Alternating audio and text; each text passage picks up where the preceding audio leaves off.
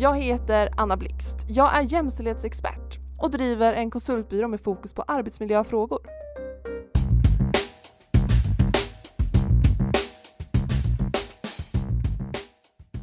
I det här avsnittet som vi har valt att döpa till Kvinnors dubbeljobb kommer jag att prata om väldigt många kvinnors och framförallt småbarnsmödrars obetalda extraknäck som projektledare i hemmet.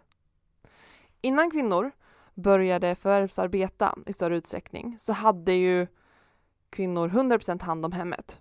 Och när de sen började jobba hade de fortfarande 100% hand om hemmet.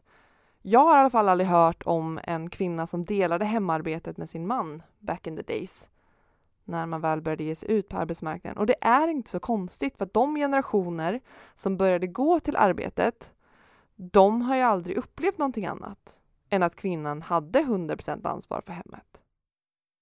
Och om man kollar på hur det ser ut idag då, en väldig massa år, decennier senare, så enligt SCBs senaste mätning så gör kvinnor 27 timmar obetalt arbete i hemmet per vecka och män gör i genomsnitt 21 timmar. Så det är 6 timmars skillnad varje vecka. Snabb huvudräkning, hur mycket blir det på ett år? 600, typ 300. Lite drygt. Det är mycket. Kvinnors obetalda arbete har minskat. Men det är inte för att männen gör mer utan för att det helt enkelt görs mindre i hemmet. Alltså det lagas mindre mat och det kanske tvättas och städas mindre. Så de har dragit ner på det istället. En kul side-note är dock att sedan män började laga mat på TV så har män också börjat laga mer mat i hemmen. Men det är inte vardagsmat utan det är mer så här helgen, man kan ta lång tid, göra en liten stek. Nej, stek tar inte så lång tid. Långkok. Eh, eller till fest, bjudningar och sånt. Eller lite extra. Vem grillar hemma hos er? Det gör han, mannen. Samma här. Han har till och med fått en grill, eh, sån kokbok fick han igår om grilla. Grilla? Ja. Då är det alltid man. Jag kan inte se framför mig eh, någon annan liksom som, där det inte är så. Ja.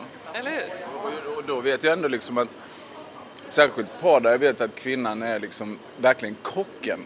Ja. Alltså den som verkligen kan göra mat riktigt, riktigt gott. Va? Så fort du kliver utanför tröskeln och grillen ska igång så står mannen där likväl. Det är väldigt grundläggande liksom att det är farligt, det är varmt, man kan bränna sig. I de flesta fall det är ju min ansvar att sätta på elden och efter vem som vill det efter på, på grillen kan sätta dit. Det är ingen konstigt. Vem grillar hemma hos er? Eh, båda två. Men jag är bättre på att tända grillen. okay, tack, så, tack så mycket. Vem grillar hemma hos er?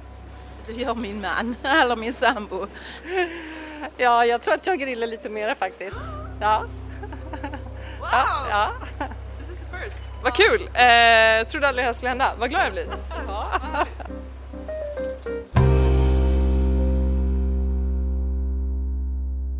I övrigt så handlar ju de här mätningarna då som SCB gör om det praktiskt mätbara arbetet. Alltså det som att laga mat, handla, tanka, packa barnens väskor och så vidare. Hur fördelas arbetet kring barnen? Alltså så här att ta hand om, jag vet inte, skolan och vänner och kontakt med föräldrars vänner och allt sånt? Eh, oftast är det ju hon som har bäst koll. Det var faktiskt en fundering för jag var på vårdcentralen med min dotter igår och så tänkte jag undra om eh, min man hade tänkt att nej jag måste boka en tid och liksom vi får se. Men nej, 100 procent eh, mammaroll där kan man väl säga. Just när det gäller sjukvård och tänka på borsta tänderna och sånt ja. Mm. Vem har koll på um, barnets läkartider och sånt? Det är allt jag. Alla finanser, allt som har med barn att göra. Jag tror att han knappt känner, vet hennes personnummer. Han, han är inte så bra på det. Så det är allt sånt här, alltså typ hushållsekonomi och admin och räkningar, allt det har jag koll på. Och allt kan han kanske skylla på det att han faktiskt har jobbat i London den här tiden, så liksom allting har varit i mitt namn eftersom han inte har liksom varit inskriven här. Men, men det är nog jag som har koll på allting.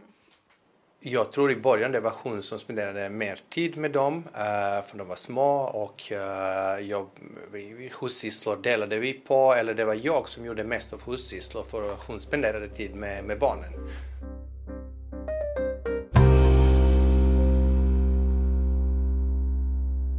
Forskning visar att kvinnor underskattar hur mycket arbete de gör och män överskattar hur mycket arbete de gör. Och ett exempel som forskare kunnat visa är att en man och en kvinna i ett heterosexuellt förhållande kanske båda tvättar. Men mannen kör oftare 60 graders tvätt och kvinnan ser till att plagg som behöver fintvättas tas om hand, hängs upp och stryks på rätt sätt och sånt. Så mannen tvättar ju då kanske saker som tar större plats i tvättkorgen. Det försvinner, det märks mer. Det blir väldigt tydligt, här har det tvättats. Medan kvinnan då har lagt tid på fintvätten som kanske inte märks och inte tar så mycket plats, men det är någonting som ändå måste göras. Och det blir då ett exempel på att det kanske är lättare då att man överskattar hur mycket mannen gör för att det syns mer på något sätt. Och samma sak gäller med kvinnors småplock. Väldigt många kvinnor går och plockar hela tiden och det blir ju stökigt igen, speciellt om man har småbarn. Men det hade blivit totalt kaos om man inte hade gjort det småplocket. Men det märks inte så mycket. Man märker inte av att det är någonting som görs, för det görs hela tiden. Och jag tänkte på det här just med att man överskattar och underskattar. Om man jämför med andra ska man säga, saker som vi är väldigt vana vid, hur det ser ut på ett visst sätt och så, så kan man kolla på studier kring talutrymme. För där har man kollat på klassrum. Och när tjejer och killar talar lika mycket, då uppfattar både tjejer och killar det som att tjejerna talar mer. För att vi är så vana vid att killar tar mycket större utrymme. Så både tjejer och killar uppfattar att det är en jämn nivå när killar talar mer och tjejer mindre. Då upplever vi det som att man delar på det jämnt. Och det blir lite samma här, för att det här är något vi är så vana vid att det ska vara på ett visst sätt. Så när män då tar, men säg att det är 40 procent eller så, så blir det då, det upplevs kanske som 50 för att vi är så vana vid att kvinnor tar så mycket mer. Och så är det med alla normer i samhället. Allting som liksom bryter mot en norm upplevs som mycket större, eller vad ska man säga, det tar mycket mer av vår uppmärksamhet när någonting är normbrytande, vilket tyvärr, sorgligt nog, kan inte understryka det nog mycket, en mans hemarbete blir. För att vi är så vana vid att kvinnor gör det mesta och drar det tyngre lasset. Men eh, tillägg också till de här studierna och någonting som inte inkluderas i de här då 27 respektive 21 timmarna, det är själva projektledandet.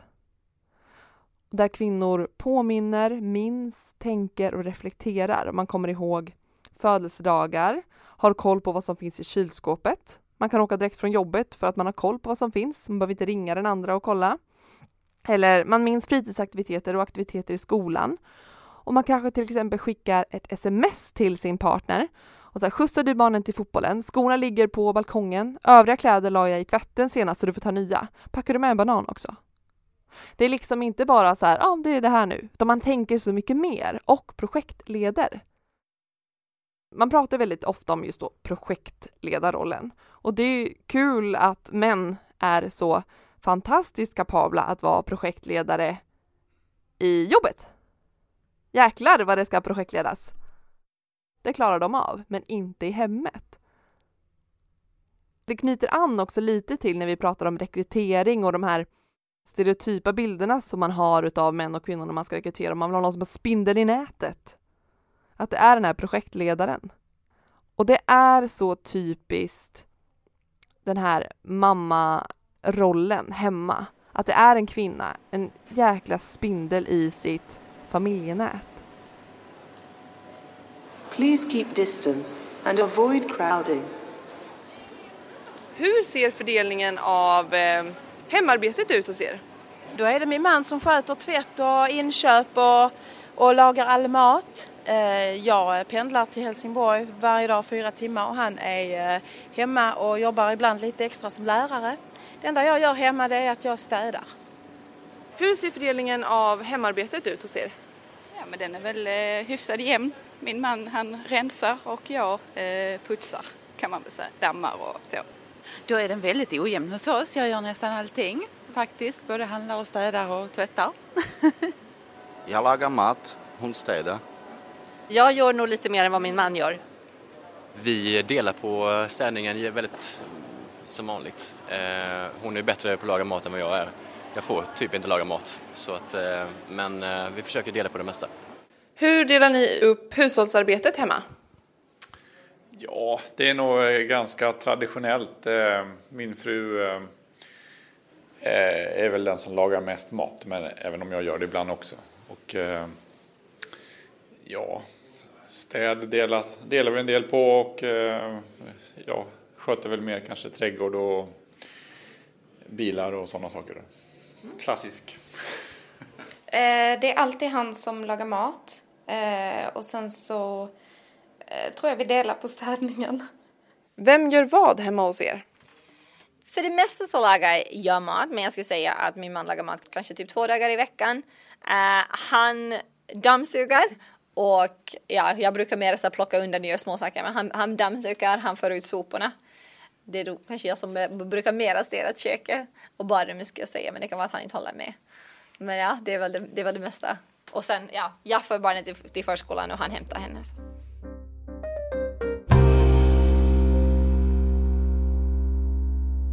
Noterbart är också att kvinnors fritid är mycket mer uppdelad än mäns fritid. Eh, och kvinnor räknar liksom pauserna mellan matlagning och läggdags och förberedelserna för morgondagen som fritid. Att då har man ju lite så ledig tid, kan välja att göra vad jag vill, men den är uppklippt. Medan män i större utsträckning har en sammanhängande fritid. Och i svenska tidsanvändningsstudier kan man se att män har mer sömn, mer egen tid och mer sociala aktiviteter som att träna eller träffa vänner. Och det är då man får sin återhämtning. Så män har alltså större källa till återhämtning än vad kvinnor har. För att kvinnor är ju busy med att dubbeljobba. Jag tänker också på argument som framförallt män då har när man pratar om det ojämställda arbetet hemma. Eh, ja men typ så här, det är självpåtaget. Vi behöver inte ha det så himla skinande rent hemma. Nej, men det handlar ju verkligen inte bara om städning. Dels så måste man ju förstås prata om att hitta en jämn nivå.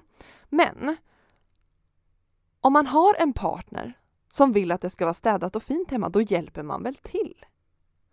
Om min partner har ett behov av något, då hjälper väl jag den att uppfylla det så att den personen också kan må bra. Jag tänker på Christer Olsson, jag vet inte hur känd han är, men han är föreläsare om företagskultur och ledarskap. Och han pratar om att han delar upp sitt liv i eh, jobbet, partnern eller familjen och det personliga. Och om en av dem fallerar så fallerar alla. Så det är delvis då av egoistiska skäl som man vill att ens partner ska må bra. Alltså man tänker på det bara så att jag vill att min partner ska må bra för då mår jag bra. Jag mår inte bra av att se den människa jag älskar inte må bra. Och att den har tid också att, jag vet inte, ta hand om mig är ju också någonting som, eller att den har ork att göra det. Då hjälper man varandra och tillsammans så bygger man då ett starkt lag. Jag tänkte på det här häromdagen, för då var jag jättetrött och så gick jag och städade lite och så kommer min sambo in och frågar om jag vill göra det. Så vill du gå och pilla lite eller gör du det för att du känner dig tvingad eller så att så. Och det var det senare alternativet. Jag kände att jag måste göra det här för att det måste vara fint. Varvid jag då kunde sluta för att jag, det kändes okej okay, liksom när vi, när vi hade konstaterat att jag inte ville det. Men då tänkte jag på att om jag inte hade en person som också gjorde sånt för mig, för jag gör ju inte det här, jag går inte omkring och städar för min skull, jag städar för vår gemensamma skull, för att vi ska ha ett trivsamt hem. Men om jag inte hade en person som också gjorde det för mig, då skulle jag inte ha orken att göra något sånt. För nu vet jag att jag får allt det här tillbaka. Och då är det så värt. Då vill jag göra sådana saker. Trots att det är jobbigt och tråkigt. Många, inklusive män, försvarar liksom mäns förhållningssätt då, eller det här att man inte hjälper till så mycket med att de inte kan bättre. Han är inte så bra på matlagning eller vad det nu kan vara. Och den typiska så här, som man har hört om så många gånger, det är att man gör någonting dåligt för att sen slippa undan. typ tvättar tvätten dåligt, krymper några tröjor och sen efteråt så bara nej men du vet ju hur det blev sist. Ja. Och då ska man då få slippa för resten av sitt liv. Eller ska man bara lära sig, precis som alla andra människor kan lära sig saker. Eller typ folk som hänger upp saker snett. Den har jag sett här i Facebookgrupper och sånt, att folk, kvinnor som är så himla irriterade på sina män för att de, ja så skulle han sätta upp den där stången och så satte han den helt snett. Får jag göra det själv ändå sen? Och att man liksom, det är som att man gör någonting halvdant för att kanske omedvetet så få slippa göra det i framtiden. Ja men du vet jag är så dålig på sånt. Ja men lär dig då.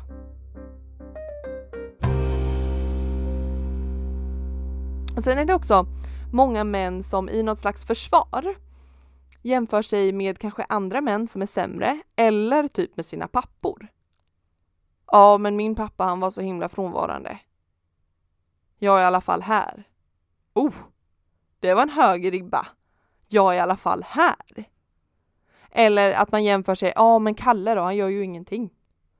Nej, men jämför dig inte med Kalle, jämför dig med mig. Alltså så man ska jämföra sig med den andra parten i ett föräldraskap då till exempel.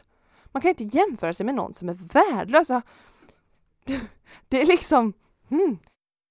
Om du ska vara en vårdnadshavare i ett modernt samhälle, jämför dig då med din mor som tog ansvar. Jämför dig inte med en frånvarande far. Ribban är så extremt låg då. Jämför dig med din partner. Ja, du gör allt det här och jag gör inte riktigt det. Det är inte rättvist. Vi måste hitta en balans. Och det här är ett problem i väldigt många relationer. Framförallt heterosexuella relationer där det finns så tydliga könsroller. Och det finns kanske lite knep som man kan göra för att komma till bukt med det här. Och dels så kan man ju tycka då att det ska räcka att bara tänka till att oj, ja, det här är en människa som jag älskar som jag vill göra saker för. Men om det inte räcker Eh, så pratade jag ju till exempel om i förra avsnittet att så påverkar pappans uttag av föräldraledighet då fördelningen av hemarbetet även när barnen blir äldre. Så om ni har barn kvar att föda, fördela föräldraledigheten jämnare. Det är en sak man kan göra. Och om det redan är för sent, ni kanske redan har barn, de är gamla, ni har inga barn, vill inte ha några barn, så kan det vara läge att istället backa ut lite och analysera läget. Så jag tänkte avsluta med att tipsa om en checklista för jämställd vardag. Där det finns en väldig massa frågor. Jag kommer lägga ut den här också på Instagram så ni kan hitta den där. Men det är många sidor med frågor som man gör tillsammans då med sin partner. Och exempel på frågor är Vem tröstar barnen? Jobbar någon deltid? Hur delas vabbandet upp? Hur pratar ni med barnen? Vem förklarar och ger information? Hur ser egentiden ut utan barn utanför hemmet? Vem har kontakt med myndigheter, skola, lekkamraters föräldrar? Vem tar initiativ till att bjuda in släkt och vänner? Hur fördelas förberedelserna? Hur fördelas praktiskt arbete som att sätta upp tavlor, byta glödlampor, bädda rent eller laga om någonting har gått sönder? Så det är alltså flera sidor med frågor som man går igenom tillsammans för att få en tydlig bild över hur arbetet fördelas i hemmet. Tips! Verkligen, och framför allt till er som har barn för att få en klar syn på kanske framför allt vad den andra gör. Så att man förstår varandra lite mer. Jag tror att det är ah, ett bra relationstips.